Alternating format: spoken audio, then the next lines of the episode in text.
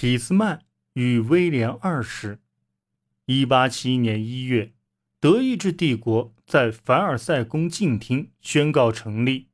北德意志邦联已经扩张到巴伐利亚、巴登、黑森、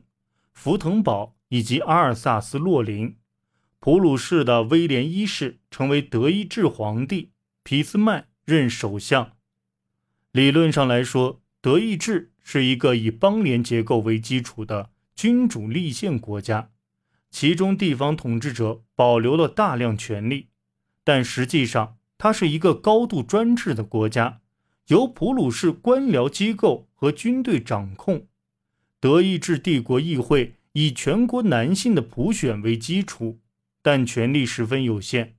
政府和首相都不对其负责。不过，虽然帝国议会基本没有什么实权，但它确实成为一个思想交锋、提出批评的重要场所。新德意志仍实行自上而下的统治，以军事实力作为其统治基础。德意志是一个多样化的国家，丹麦人、波兰人和法国人占据全国人口的 百分之十 以上，南部有大量天主教徒，西北部工业化和城市化程度不断提高，而南部和东部则仍以乡村和农业为主。德国的统一和工业化催生了社会主义者和民主力量，从而对俾斯麦建立的帝国产生威胁。任何可能危害俾斯麦计划的少数派，尤其是天主教徒和社会主义者，都被宣布为帝国的敌人。俾斯麦害怕天主教，更害怕他们与罗马教皇或波兰人结盟。天主教会在德国南方的势力十分牢固，天主教中央党成为德国第二大政党。一八七零年，第一次梵蒂冈大会会议宣布了教皇无误论，俾斯麦随后便向天主教发起了一场文化斗争，就此拉开了与天主教的持久战。他通过了许多反天主教的措施，试图迫使天主教徒融合到新的德意志帝国中，但由于遭到天主教徒顽强抵抗，同时天主教中央党力量不断壮大，这场文化斗争最终以失败告终。一八七九年至一八八二年间，许多反天主教措施被废除。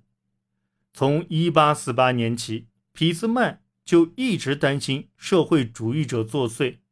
德国工业化迅速发展，产生了新的工人阶层，这一阶层的人易于接受社会主义思想。一八七八年，俾斯麦通过一系列反社会主义法律，社会主义工人党可以在国家的层面上运作，但在地方上，要么其成员被逮捕，要么其活动受到限制。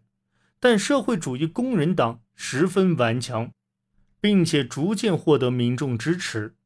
一八九零年，各项反社会主义法律被废止。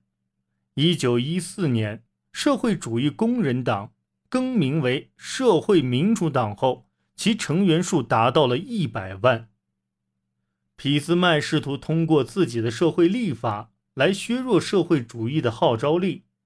如在一八八三年引入了疾病保险。其他增强民众国家归属感的有效措施还包括鼓励学校教授德国历史及引入征兵制。俾斯麦害怕被充斥敌意的欧洲邻国包围，而法国于一八七一年后迅速得到恢复的形势尤其令他担心。他希望让法国继续逍遥，并把注意力转移到非洲。为了维持新的秩序，这位首相苦心经营了一张盟国关系网。一八七二年，俾斯麦促成德国、俄国和奥匈帝国结成三皇同盟，目的是维持欧洲的和平现状。随着俄国与奥匈帝国在近东的关系日益紧张，三皇同盟宣告失败。一八七九年，德国与奥匈帝国结成两国同盟，以确保双方免受俄国攻击。一八八七年，德国、奥匈帝国及意大利三国结成同盟，共同致力于维持地中海地区的现状。同年，俾斯麦与俄国签订再保险合约，目的是在三皇同盟瓦解后重新与俄国结盟。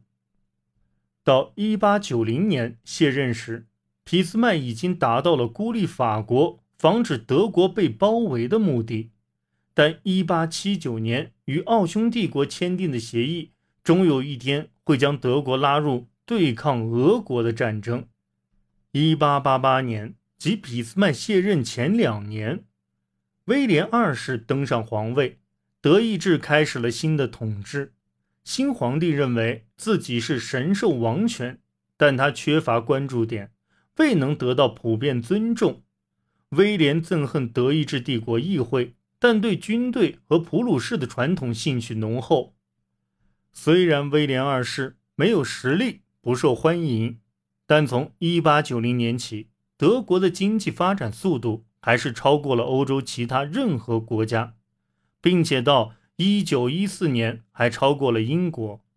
德国建立起强大的军事力量，人口受教育程度普遍较高，城市扩张，工业基础实力雄厚，工业发展导致社会动荡加剧。一九一二年，因工作时间长、工作报酬低而引发的罢工就有将近三千起。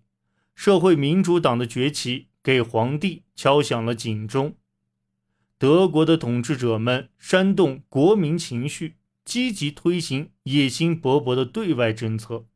以此作为对抗社会主义者的手段。他们采取世界政策，试图使德国成为世界强国，奠定帝国的基础。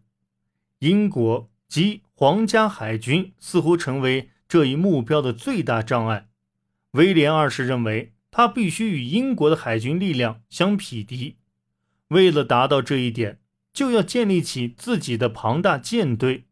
虽然这一政策最终失败，但德国的海军还是令英国感到威胁。一九零四年，英国与法国签订了互相谅解的协约。一九零七年，英、法、俄形成三国协约。威廉二世没能与俄国续修再保险条约，这驱使法国和俄国结成对抗德国的同盟。从一九一一年起，德国领导人对自己被孤立的境况感到越来越绝望。德国的同盟奥匈帝国在巴尔干半岛地区受到威胁，率先发动战争似乎成为打破困境的唯一出路。